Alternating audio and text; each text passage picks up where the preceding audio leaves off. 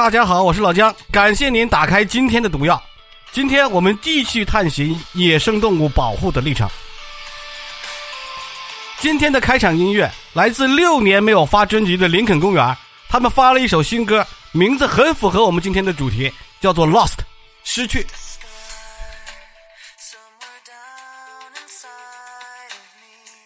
大家注意到没有？这个封面上这只小花豹啊，它不是花豹，它是猎豹。从它明显的肋窝上那个两条条纹可以看出来。有人说老姜不对呀，猎豹不是生活在非洲大草原上吗？不是的，亚洲也有猎豹，但是它们实际上灭绝了。这只小猎豹在世间坎坷生活了十个月以后，世界上仅有一只的非野生环境下出生并被人工饲养的亚洲猎豹皮鲁子，因为肾衰竭在德黑雷的中心医院死亡了。真可惜啊，它的名字叫做胜利皮鲁子。二零二二年的五月一号，伊朗塞姆南省图兰国家公园保育区，一个难产的母豹菲鲁兹，菲鲁兹的意思名字叫做绿松石，在工作人员的剖腹产手术协助下，生下了三个幼崽，那是皮鲁兹和他的两个兄弟，却在导致了他因为是剖腹产嘛，导致了他产后不认三个幼崽，所以就拒绝喂奶，哺乳的任务呢，只能由保育区的工作人员们承担。三天之后，一只幼崽因为肺粘连夭折。两周之后，另外一只幼崽啊，因为奶水质量问题夭折，而幸存下来的就是皮鲁兹了。去年夏天的一阵儿哈，因为它时常都放到网上嘛，皮鲁兹那个状况一度是大幅改善的。保育区的工作人员甚至开始带着皮鲁兹在国家公园里野外过夜了，让它尽快的适应野生环境，准备把它放归大自然。不料今年二月，皮鲁兹的病情就突然恶化，撒手世间。亚洲猎豹是猎豹家族里体型最娇小的一只，在过去的一个世纪里，由于战乱、狩猎以及人口的过度繁衍，曾经横跨三海一洋，就地中海、红海、里海、印度洋，覆盖了整个高加索、阿拉伯半岛、伊朗高原以及印度的亚洲猎豹栖息地是大幅减小，目前只剩下了伊朗中部、东北部的沙漠地带，还有野外偶尔可以见。一九七零年那个时候，猎豹就只有两百只。到现在，人们说哈，猎豹今天只有十二只。亚洲猎豹现在已经是极为物种。随着皮鲁兹的夭折，亚洲猎豹应该是已经功能灭绝了。我们常常啊，在这个印度还有中国看见的豹，那是花豹，而猎豹呢，就是那个速度跑得跑，世界上速度跑得最快的动物就是它。猎豹跑得快，花豹是力气大。皮鲁兹的不幸死亡呢，几乎成了当天所有伊朗媒体的头条。一个豹子能够成为舆论焦点，被害的背背后的原因呢，是因为伊朗人，尤其是阿塞拜疆人，特别喜欢猫科动物。其中，亚洲猎豹的远房亲戚波斯豹，更是进入了伊朗当时的民族文化叙事，可以说是他们的国兽，以国兽的身份出现在伊朗的排球、篮球、足球队的球衣啊，还有大巴车上。有人要问了，说伊朗听起来国力还算不错呀，哈，怎么会保护不好来几几近濒危的猎豹呢？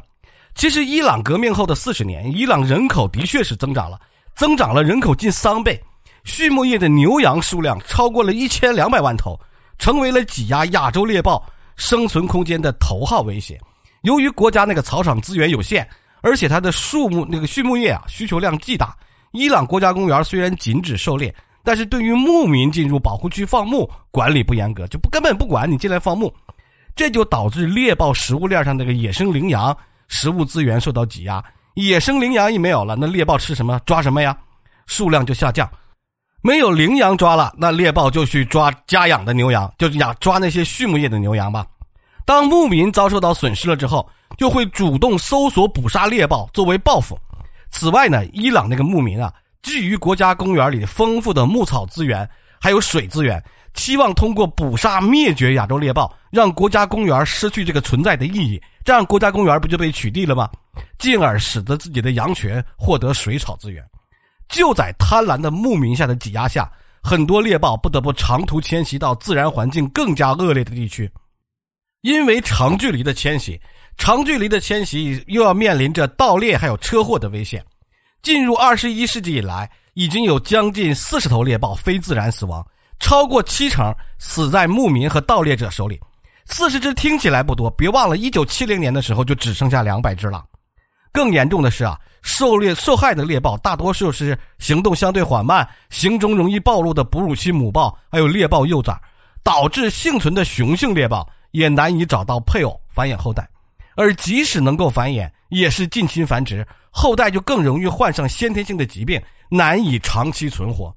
而这又限进一步的限制了猎豹的个体差异，从而。这个伊朗的亚洲猎豹就进入了一个恶性循环。鲁哈尼政府上台以后，曾经试图调解人和亚洲猎豹之间的关系，挽救亚洲猎豹的种群。那然，这就他他在这个加打非法盗盗猎的惩处的时候呢，也向牧民啊发补贴，